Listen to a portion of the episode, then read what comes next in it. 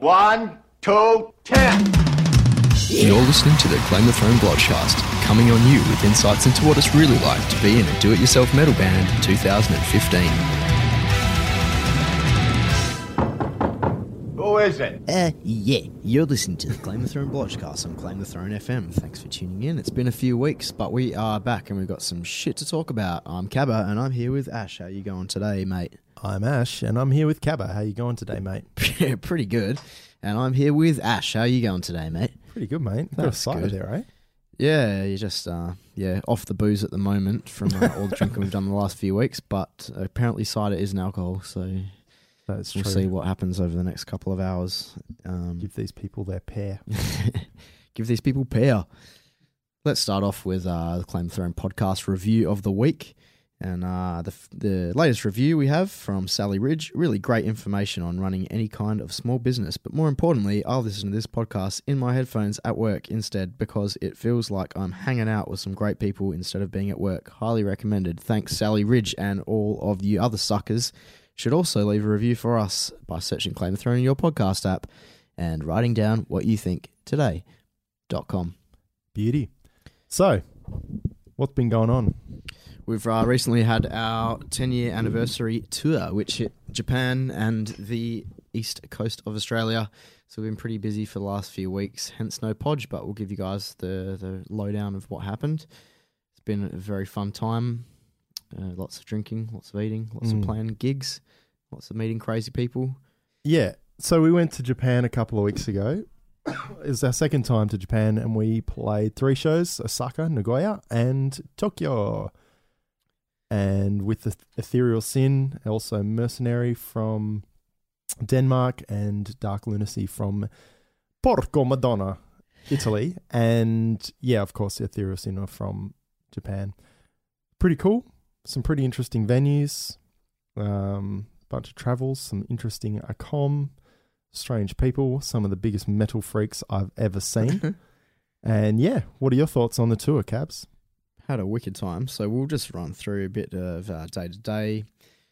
Just close your eyes and picture yourself hopping on the plane with five stallions from Perth who play in our band.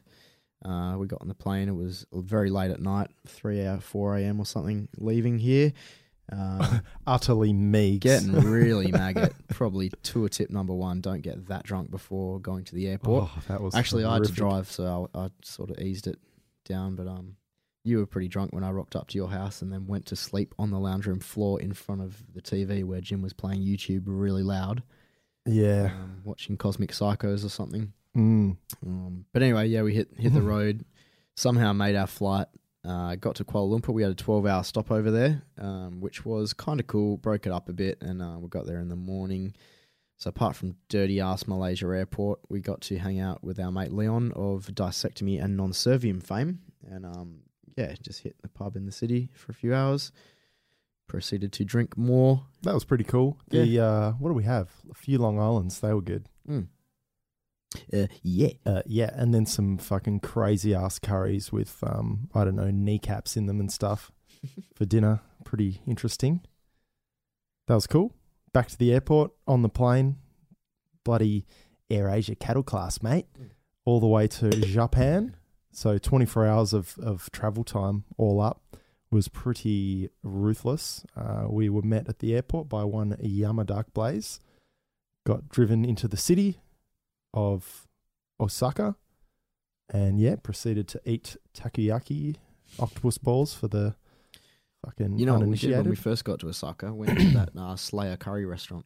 Was that as as we got there? Yeah, I think so. The first day because No we way. had the first day off, which was awesome because we were wrecked from all that travel, and Oh, then uh, played the second night. So first night we were, I think it was first day, yeah. Yeah, it was. Shit. and then met up with the other bands at night time for one of those all you can eat places that they do in Japan where it's like twenty or thirty bucks, and um for for however many hours, three hours say, and you get all you can eat food. Like they just sort of keep bringing it out as you ask for it, whatever you want, and uh, as much beer and shit as you want, which is awesome. Yeah, I started after like a hectic, hectic 24 hours of boozing. I was like, oh, I don't think I can do beer at the moment. I'll just grab a whiskey. Oh, hey, you want the whiskey? Uh, just, just neat, thanks. Guy brings over half a glass of like whiskey, Nikka whiskey, which would in Australia cost per 30 mils like 20 bucks or something like that.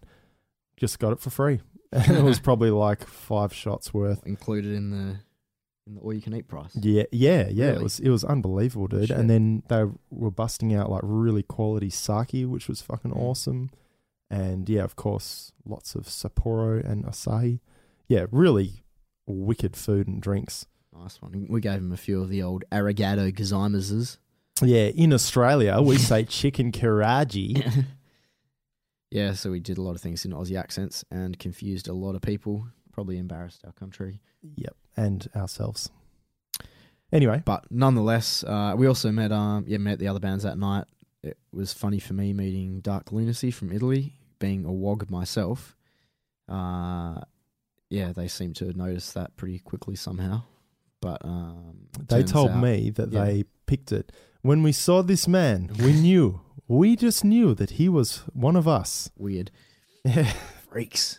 But no, they actually, well, their drummer at least comes from the same town where my dad originates from. So clicked pretty quickly. They were teaching us lots of uh, Italian swear words, which was awesome, like Porco Madonna, which is the mother of God, and she is a pig. Yeah, and the extended version is you're right. Jesus is a pig. and let's chuck some audio in this bit of, uh, of the old mate bass player from uh, Dark Lunacy, explaining a translation of uh, something he was trying to teach us. La sporra che mi cora dalle palle. They come tearing from my balls. Of course you can add Mother of God. Um, the Mother of God is leaking the cum tearing from my balls. beautiful language there from the Italians. And the other one they were getting me to say is just go to our drama over there and say Succhia il mio cazzo buzzana. Okay, what does that mean? means suck my cock, you bitch. Righto, cunt. Yeah, Pretty good. funny. So good guys, and uh, yeah, that got us all revved up for the first gig the next day in Osaka, which was a good day of eating octopus balls and black burgers from uh, Burger King. I do believe I had thirty octopus balls. Oh yeah. Not actually testicles. Everyone thinks we're like, do octopuses balls really octopus." have balls? and I say it's octopi, mate. it's octopide. Octopede. Uh, also in Osaka, in the day we walked past that place that was the real sexual harassment office, where apparently you can go in and it's probably set up like an office with girls sitting around and you can sexually harass them, and that's what you pay to do when you go in there, so that you don't do it when you go out to work. yeah, pretty crazy place. Hard to describe Japan if you've never oh, that been. pinball place. Yeah, that was awesome. That was a whole floor of pinball machines from the 80s, well, probably 70s, 80s, and 90s. Like everything from, um, that was just rideling over here. Um, everything from like Lethal Weapon 1, 2, and 3, um, Terminator, the original bloody um, Tales from the Crypt. Just any, I South can't even Park and think. Simpsons and all that. Yeah, just any th- pinball machine you've ever seen I'm or so heard shit of. at it. I'd put like some yen in and be out straight away without even hitting it. Yeah. And Ash just sitting there playing one machine on like one yen for about three hours. Yeah, I did. After a while, I was so good at it, I did get sick of it. but um, anyway, that was pretty sweet. Oh yeah. Anyway, we did did play a gig that night, and it was good. There was some fucking crazy people at that show. Uh, who some had come as far as Hiroshima, which is apparently far on a train to see us. And so afterwards, getting photos and whatnot with people, they're just going off their fucking trolleys to get pictures and signatures and shit. So it's a crazy place, way different um culture and vibe as I'm sure we've chatted about before. Um, but yeah, as you're on stage, people are pretty quiet and stuff, or they'll they'll do whatever you tell them. You know, put your hands in the air or stuff. They'll do it. But then after the after you finish the song, they just sort of stand there quiet and polite and waiting to hear what you say and not talking to the person next to them and just behaving themselves generally. Pretty humorous. Mm, and meanwhile, they're absolutely loving it. Oh, you fucking, you dirty cow! Yeah. Can you fucking? Yeah, just a bit. No, no, leave it where it was, but just aim it. Just aim the capsule So I'm more at getting your told mouth. off by Ash for my uh, audio etiquette. Um, anyway, so those guys are pretty cool, and it's funny because when you are on stage and they are pretty quiet, it is odd being the drummer down the back, and usually you get a little bit of razzle and rousing from the audience it doesn't feel like you're alone, but fuck, it's very eerily quiet sitting back there in that environment. But after the show, they all come up to you, you're signing autographs. They're so appreciative of you actually being there. You know, I guess coming all that way and stuff. It's it's pretty cool. And they Um, seem to know things about the band's history and stuff. They'll say, you know, that's the new drummer who, and they know exactly what album he started on, or I don't know, the songs he played. They know what albums they're from and lyrics and stuff. It's pretty cool, considering they don't speak a whole lot of English, especially as well. Um, and it's weird as a quote unquote frontman to talk to them between songs. Just having to, well, from something I learned last time we were over there, apparently I spoke way too fast and they couldn't understand a single word I was saying. So this time made a bit of an effort to learn a little bit of Japanese to to uh, soften them up and then just talk a bit slower. Still be vulgar as all fuck, but um, but just slow it down a bit and Possibly more vulgar because they don't understand what you're saying. uh, humorous anyway. So that was a cool night. And um, yeah, next day, what did we do? Hopped on a, a bus or some shit in the Mm. morning. Got picked up bright and fucking early, way too early. Got to Nagoya real early, and it was hot as fuck that day as yeah, well. it was, dude. real scorching, and um, we had a, f- a pretty much full day there. The venue was really fucking hot, and right in the middle of the red light district, pretty much. So it was a bit seedy. Nothing was open all day. Apparently, nothing opens till about ten p.m. Yeah. Pretty crazy. Tour tip number four, why? And number five, always check the weather. I didn't and brought, I think, two pairs of jeans and three jumpers, Mm. none of which I wore once pretty much. And yeah, had limited amounts of shorts and, and t shirts. mm. Yeah, pretty much wore the same clothes for a week because it was boiling its ass off over there. Yeah, nothing worse than having to carry around extra shit, especially if you don't even use it. Which Mm. reminds me of tour tip number why. This trip was the first time my hand luggage has ever been weighed, and it happened on the way out and on the way back. And all that I take is one guitar and one hand luggage, which has my Kemper in it, and a little bit of clothes. And my hand luggage was apparently weighing 15 kilograms, which was eight kilos over what you're allowed. And they were saying, well, it costs $40 per kilo extra that you're over. I was like, well, I can't afford that. And I can't really take anything out. And they're like, well, can you put some in your backpack? I go, this is my backpack. That's all I've got. There's nothing in there. So then I like sort of took my laptop out and took my little pillow thing out and a couple things and just sort of fumbled my way through and they let us let us off. But something to be wary of. Maybe the airports are picking up on that shit these days. I don't know. Mm. Annoying.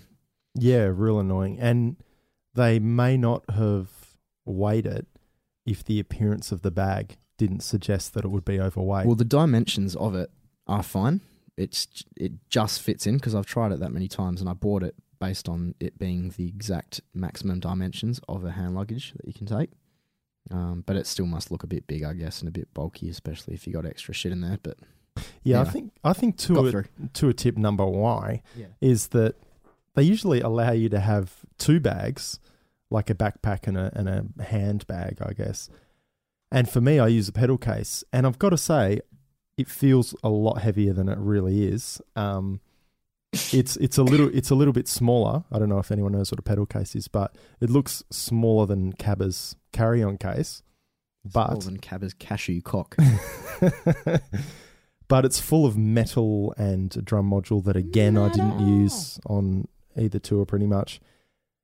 And yeah, I did weigh it and it was seven kilos on the dot, which is pretty good. But I'm also wearing a backpack at the same time. And because that thing's slung behind me, no one's really taking notice of it. They're sort of Yep. more looking at what's in my hand or if I was carrying a bag uh, with wheels trailing along the ground. So yeah, like if you can, it's hard with the Kemper because they're a bit bigger, but if you can, like maybe stick your clothes and your lappy in a little tiny ass little backpack on your Mm. back and then have a small handheld device, they might not care so much. Well, actually, what we did this time was the old sneaky, where I actually had booked my flight separate to everyone else for some retarded reason. But so the four, four the rest of you guys, four of yous, checked in, and I looked after their hand luggage and extra shit so that the people wouldn't see it. And then I went through myself separately. Mm, mm. So maybe if I was with everyone else, they couldn't be bothered to weigh all the hand luggages. yeah. Um, and I guess that would help as well if you, while you're checking in, if you've got other people to stand at the back and hold your hand luggage so they don't really look at it. And, and realistically, we should have had your hand luggage with us. We should have done the Probably. switcheroo. Yeah, I don't know. But Whatever. at that time of the morning and that amount of liquor, Jesus, surprised we got on the plane. So anyway, we did play a gig in Nagoya as well, which was pretty sick. It was uh, only a small sort of venue, but it was jam packed and wicked vibe. And actually, as far as all the Japan shows we've played, I would say that was actually a bit of action and shit going on, like people making noise and yelling, and it was Mm. kind of cool. And we even bumped into some Aussies there that had moved to Japan, Yeah, and they sort of said g'day, and that was really cool. Um, interesting fun too because I think that's the best I've played in Japan, Mm. and it's possibly due to there being like quite a good vibe. Because yeah, sometimes you got to feed a little bit off something, and uh, yeah, that one just happened to work out. To Yeah. to an tip number fifty eight for drummers, I usually play a uh, I don't know how many piece three rack toms and a floor tom, right? Recently, after all these years, finally I've gone, I never get the kind of kit that I want when I'm on tour. It's very rare. So I cut down my kit. I was only playing a four piece, so playing kick, snare, one rack tom, and a floor tom. And at times I was actually not even using a rack tom and only like one cymbal, ride and hats, just to kind of like put myself under pressure to not let the band notice that I was using fuck all drums and getting away with it.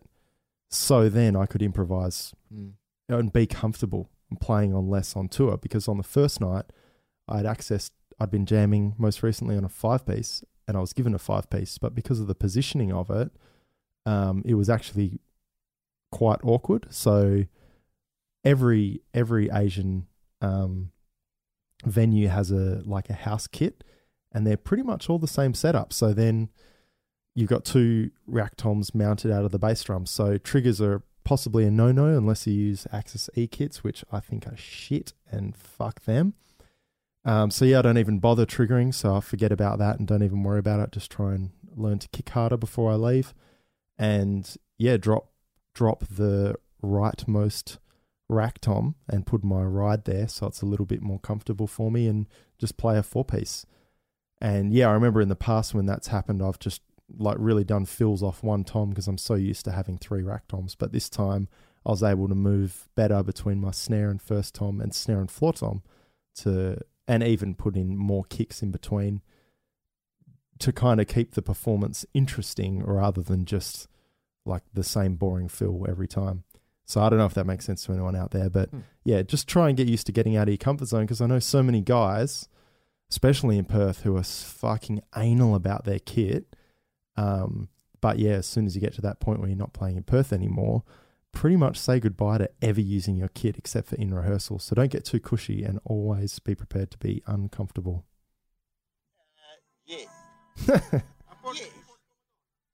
uh, yeah.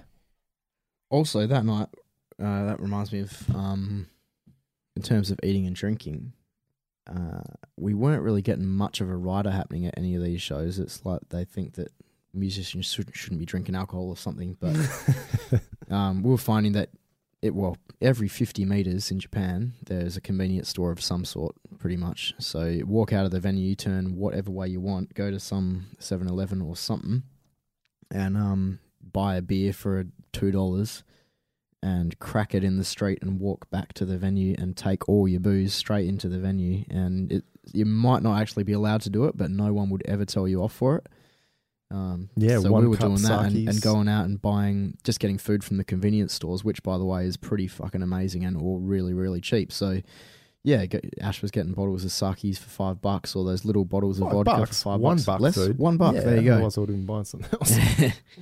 uh, and they got yeah really strong like girl mixer drinks for a couple of bucks, if that. And uh, and yeah, like and strong means 10%, by the way. yeah, exactly. I'm banned from those. Yeah, it was. It's pretty ludicrous how cheap booze is over there. Mm. And again, to bring up the Nikka whiskey, um, there's like the cheaper strain of Nikka, which would probably cost 50, 60 bucks a bottle in Australia. For a half bottle was four dollars fifty in any bloody convenience store i- every three hundred meters. Yeah. And so yeah, you just get buy one of them for four fifty. Buy You a buy cup a of cup ice. of ice for one dollar and you buy yeah whatever your mixer of choice is, and then yeah just pour half half of the half bottle in. half, half of a bottle of Coke, carry around a little placky bag, drink that, and yeah, for you know, for sort of eight dollars, you're drinking half a bottle of whiskey, and you don't even have to worry about it. Cheaper than getting one beer in Australia. So even yeah, halfway through the show, like if you need some drinks or whatever, don't blow all your money at the bar or wait for them to bring you some rider drinks. Just nip out of the venue for ten minutes, stock up on heaps of booze and snacks, spend all of ten dollars, and you'll be set for the night. Bring Mm. it back in, you're good to go. Yeah, and save your monies, save your monies, many many monies Save your yen. for when you're actually trying to get a good drink, like a um a good drink. What am I talking about? Good meal. So when you go to this all you can eat Mm. bars or when you go to a nice sushi or ramen place, like spend money on quality food and and don't fuck around while you're gigging Mm. and just get 7-Eleven food. Totally. Which, by the way, is like, you know, uh, tuna, chicken, or salmon, sushi, or um, even the sandwiches are really fucking good, and they're like a buck, and they cut the crusts off. Mm. Pretty funny. yeah, and they taste like sandwiches, not like service station sandwiches. It's yeah, it's Mm. Well, It's they got those cool. um chicken sticks and like hot food at the counter, which bloody is a buck chicken or two. karaji. Real good.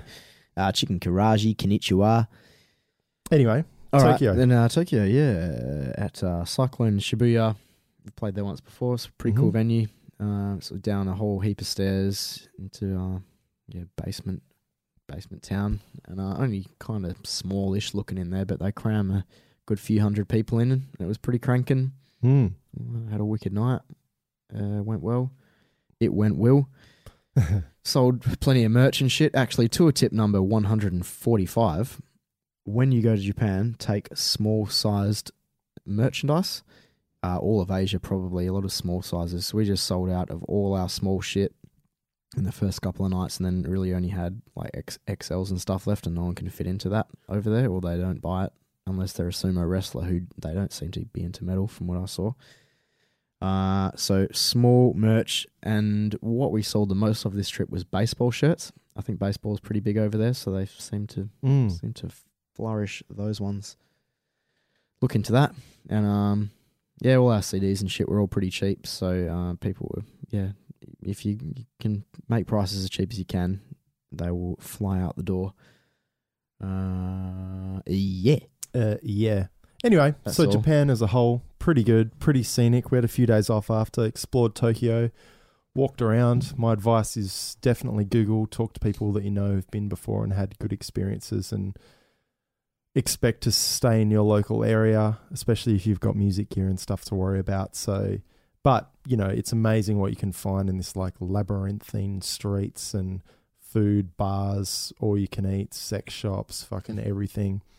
And or you can come on blowjob bars, yeah, robot everything. restaurants. Everything that a that a man, woman, or indeed a horse would want. Mm. So bunch of metal bars around as well. We went to one cool place where you, they have a menu of all the songs you can choose, and then so you put your order in at the bar, and then they just turn around and there's shelves of CD racks, and they'll Yeah, find the CD awesome. that you've asked for. poison and plenty of old cradle of filth. Lots of cryptopsy. yeah, pretty good Um, fun after like a big night out, just to be with a few mates and listening to tunes. It's pretty Yeah. sweet. So wicked trip. Bands out there looking to go into Japan, you'll have a blast for sure. Don't pay money to go. Uh, fast forward to Mm. like a week or so later, Mm-hmm. we're getting up at the same time of morning, three o'clock, and getting to the Domestos airport again. I don't even remember. This time with Owen Kent Thomas in tow as our fill in bass player, also with our current bass player Jim, who wasn't actually expected on the tour, but plans changed and he was able to come along. So we had like double duties going on.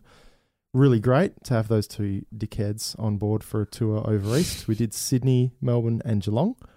Um, yeah, and what can I say about that? That was uh, just fucking ridiculous fun. I can't even. I, that was one of the best tours I've ever done. Yeah, having Owen in tow, can't go wrong with that. Uh, yeah.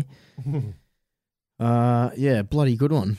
Um, so yeah, we played a run of shows with a band called Hybrid Nightmares. He helped us out getting uh, a show on a cruise ship in Melbourne, Hell on the Bay, which was awesome fun. Um, Friday night we played in Sydney with those guys and a bunch of others as well. Rise of Avernus, Damon Pierre Pyre, and uh, it was about six bands. It was really good, good lineup. Anyway, the turnout was probably questionable as far as Sydney on a Friday night goes. Uh, so I don't know what the local scene like is like over there at the moment. Um, but we still had a good time. Hung out with Razor Ray Oh yeah. and Aaron, which was always going to be good fun. Uh, actually, I owe Razor Ray a book that I borrowed off him. Very funny one. Oh, which Ash has. I didn't Yeah, I should read the whole thing. a few times. Yeah, watched a lot of um, Master Gravity videos Oh yeah. And all that. Caught up with uh, one Patrick who put us up for the Mm. evening as well, which is quite good. But yeah, pretty stellar night regardless. And uh, yeah, bumped into the old Cosmic Psychos accidentally down at the kebab shop, which was pretty funny because we've recently been listening to a lot of them. And yeah, spotting them was pretty strange. Had a bit of a chat about them. Asked about the um, ABS braking situation in Rodeo Utes, and that's about it. then, uh, yeah, buggered off to Melbourne.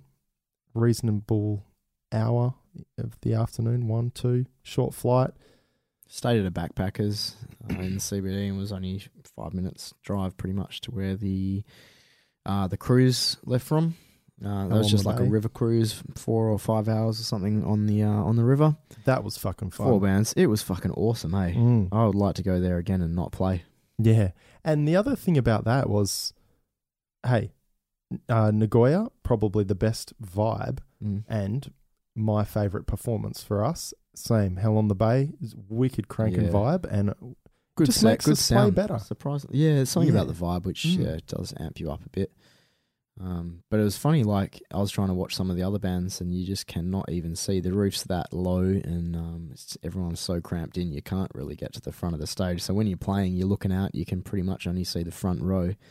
Um, but then when there's people sort of crowd surfing and stuff, while trying to at least, it just looks pretty brutal out in the Mm. crowd, and people are laughing, and yeah, good yeah, good times. fun. Got uh, Rigel out there, Mm. bro. Yeah, that was pretty sweet. And uh, a few other sick dicks. Anwar Risk. Who else did we? Who else popped up? Chris Hancock, Yeah, Ben Craig. Ben Craig. Yeah, of course. Man, hazy night again. Another drunk one.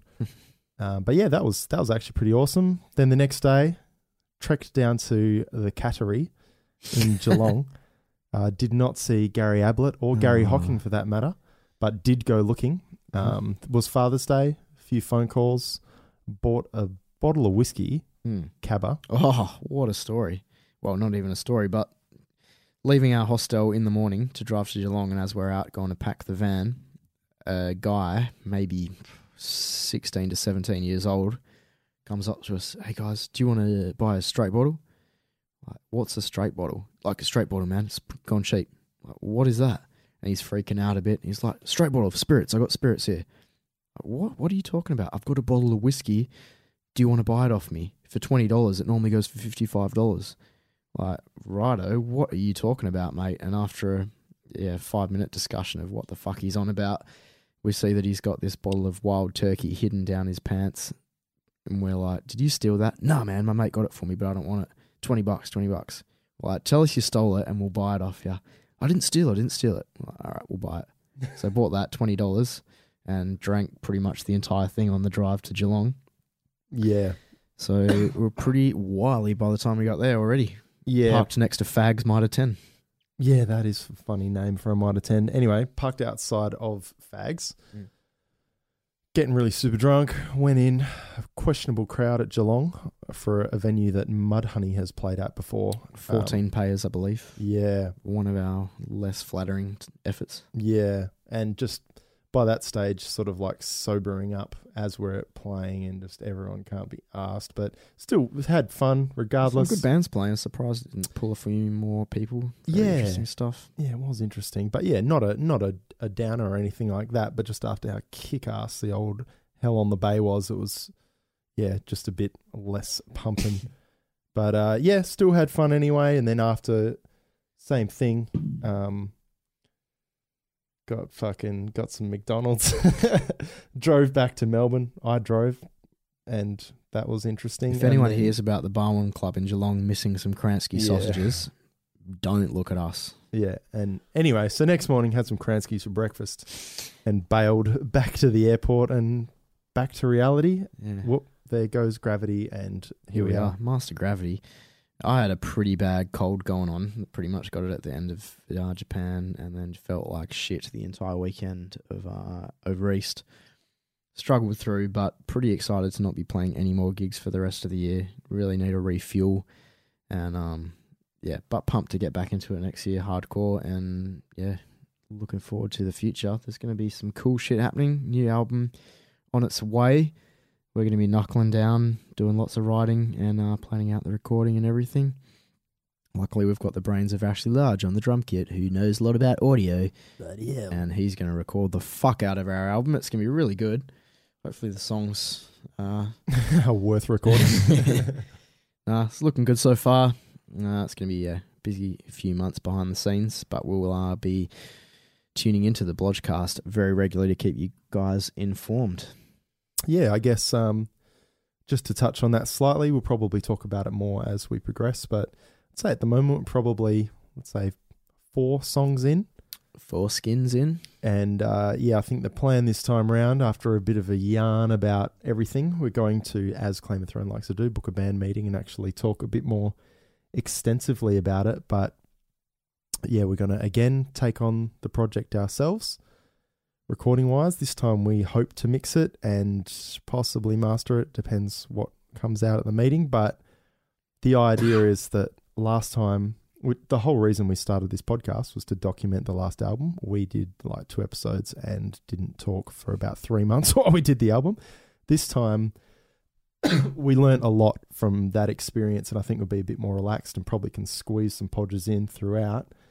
Um, and the idea is what was lacking last time was really just vibe. We were just concerned about getting the actual music down, but we didn't really have a plan for how it was going to sound, and we kind of left that up to one Al Smith from Begurk to essentially create the sounds on the album after, um, based on our sort of you know DI guitar and bass tracking and our very just dry and raw approach to capturing audio. So yeah, this time we're actually aiming for sounds before the fact. So then mixing is more of a, a massaging process and just getting things to balance rather than actually like hunting the stars, trying Mhm. to trying to find something um, or create something in the mix process. So yeah, we're we're doing that by having updated a bunch of our gear. Not nothing too extensive, but slightly expensive. Um, I guess it was cool with um I mean last time being the first time that we'd recorded ourselves to an extent and building up some of the recording gear that we did. We'll use some of that again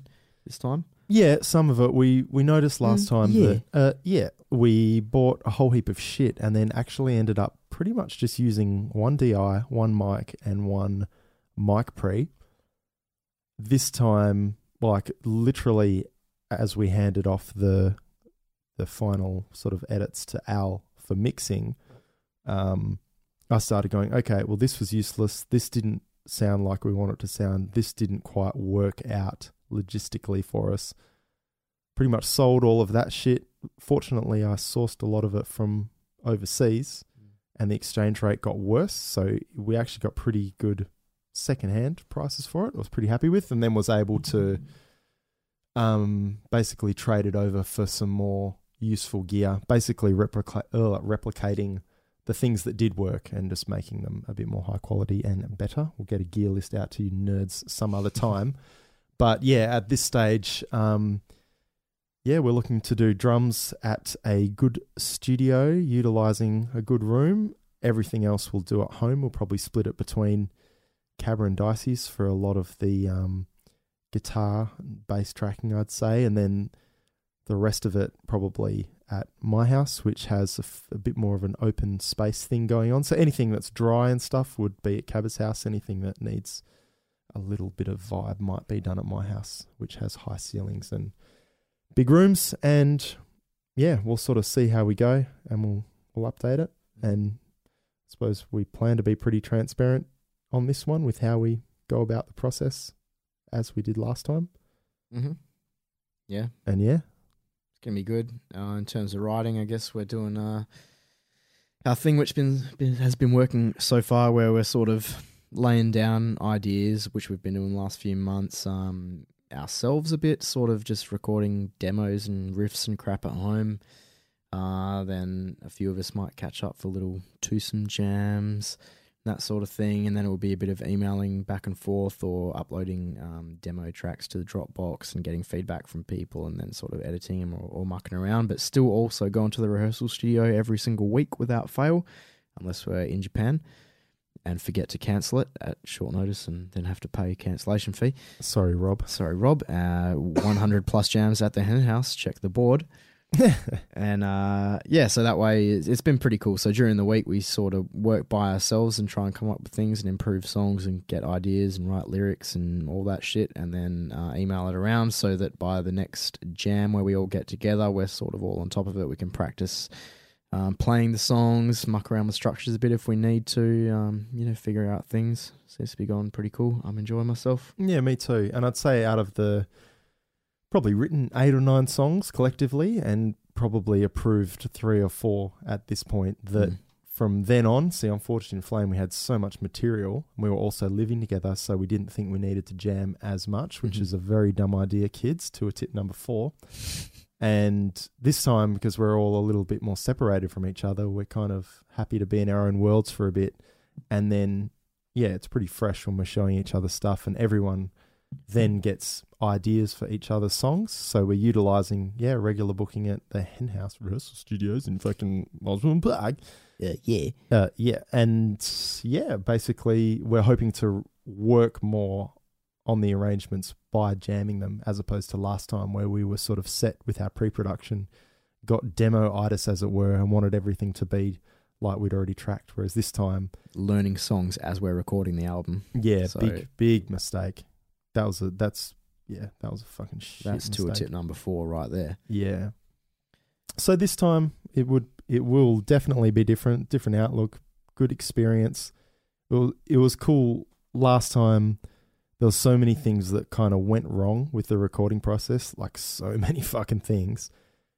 But the product still ended up, you know, pretty fucking Mm. well considering as our first effort. Now we've all learnt so much about all aspects of it by taking on such a hands-on approach last time that that this time from the outset like you know we're thinking way more about um, what the product's going to come out like if if we're doing it ourselves so yeah Yep. And the other thing I guess we'll um, be doing over the the remainder of the year is trying to work out what we'll be doing to release the album in terms of getting record labels and distro and booking agents and you know whether there'll be album launch tours and all that sort of shit. So we'll probably be touching on that over the next few months. If you've got any ideas or suggestions, head to claimthethrone.net, hover over the right hand side of the screen and leave a voice message. We'll play it on the show and discuss it. And you never know, your ideas might save our careers. yeah beautiful Like that one.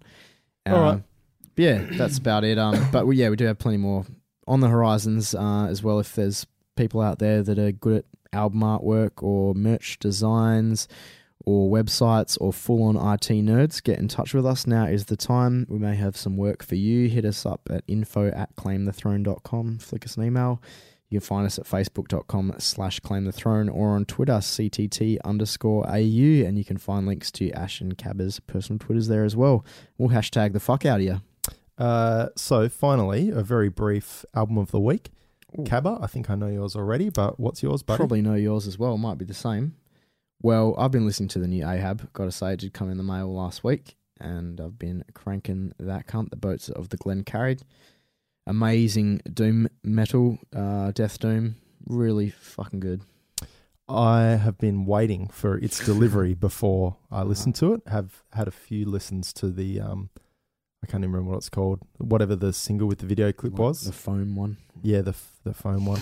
Pretty cool. Something a bit different for Ahab. I'm a big fan of those guys. So hanging out. My album of the week actually is a podcast, which I only found today. And yeah, just in my travels today, I've listened to a few episodes already. Um, I've been searching recently.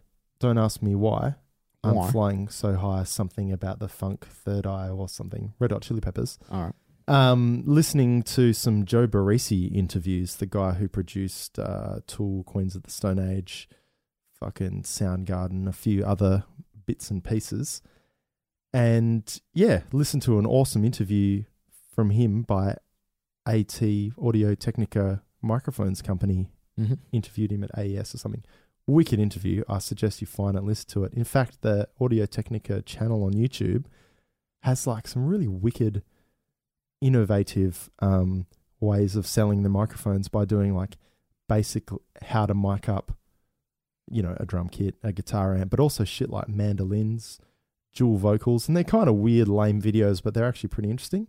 Anyway, so on a bit of a Joe Barresi kick, found this new podcast with him being interviewed on it with all these other dudes, Andrew Scheps, Michael Beinhorn, fucking who else? I don't have it on me.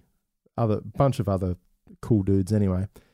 And yeah, there's like 30 40 episodes or something like that of it and they all go for like an hour and they're with like current working producers and engineers and musicians in you know the kind of successful arena. And unlike the other big podcast out there pensado's place instead of having 15 minutes of trying to like thank fans and like this is what we're doing and this is i love that podcast but i skip the first 15 minutes because it's so boring and they're all about selling mm-hmm. their sponsors and stuff and it really pisses me off.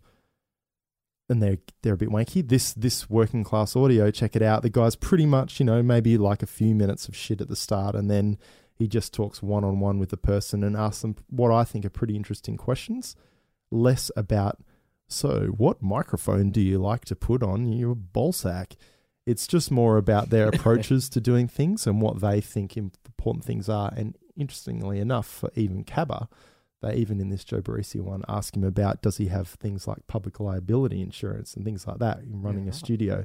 So kind of businessy as well, but but yeah, more sort of talking around audio and people's methods. So pretty cool. Sorry for a long-winded fucking spiel. Oh man, I'll check that out this week. See, I got to sell pretty hard to Cabba on these Uh, things. Yeah. Uh, yeah, Yeah, I'm sold. good.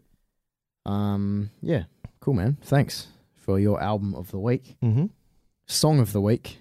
Let's not play a song, but maybe um, just Jacopo from Dark Lunacy talking Italian again.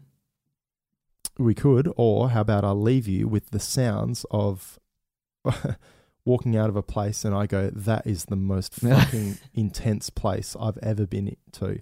And then Jim walks out two seconds later and goes, that is the most exciting place I've ever been to. and that place is, We don't know what it is. fuck, it's called Pachinko. Oh, and it's uh, Japanese pinball, which is actually their roundabout way of gambling, where you use all these little balls and they trickle through a forest of pegs to fall in a thing. And they've got video screens, and you do challenges, and basically each ball is worth like a certain number of yen, and people have fucking thousands of these ball bearings. It's really crazy, hard to explain. Google pachinko, and this is the fucking catastrophic sound of pachinko. sayonara.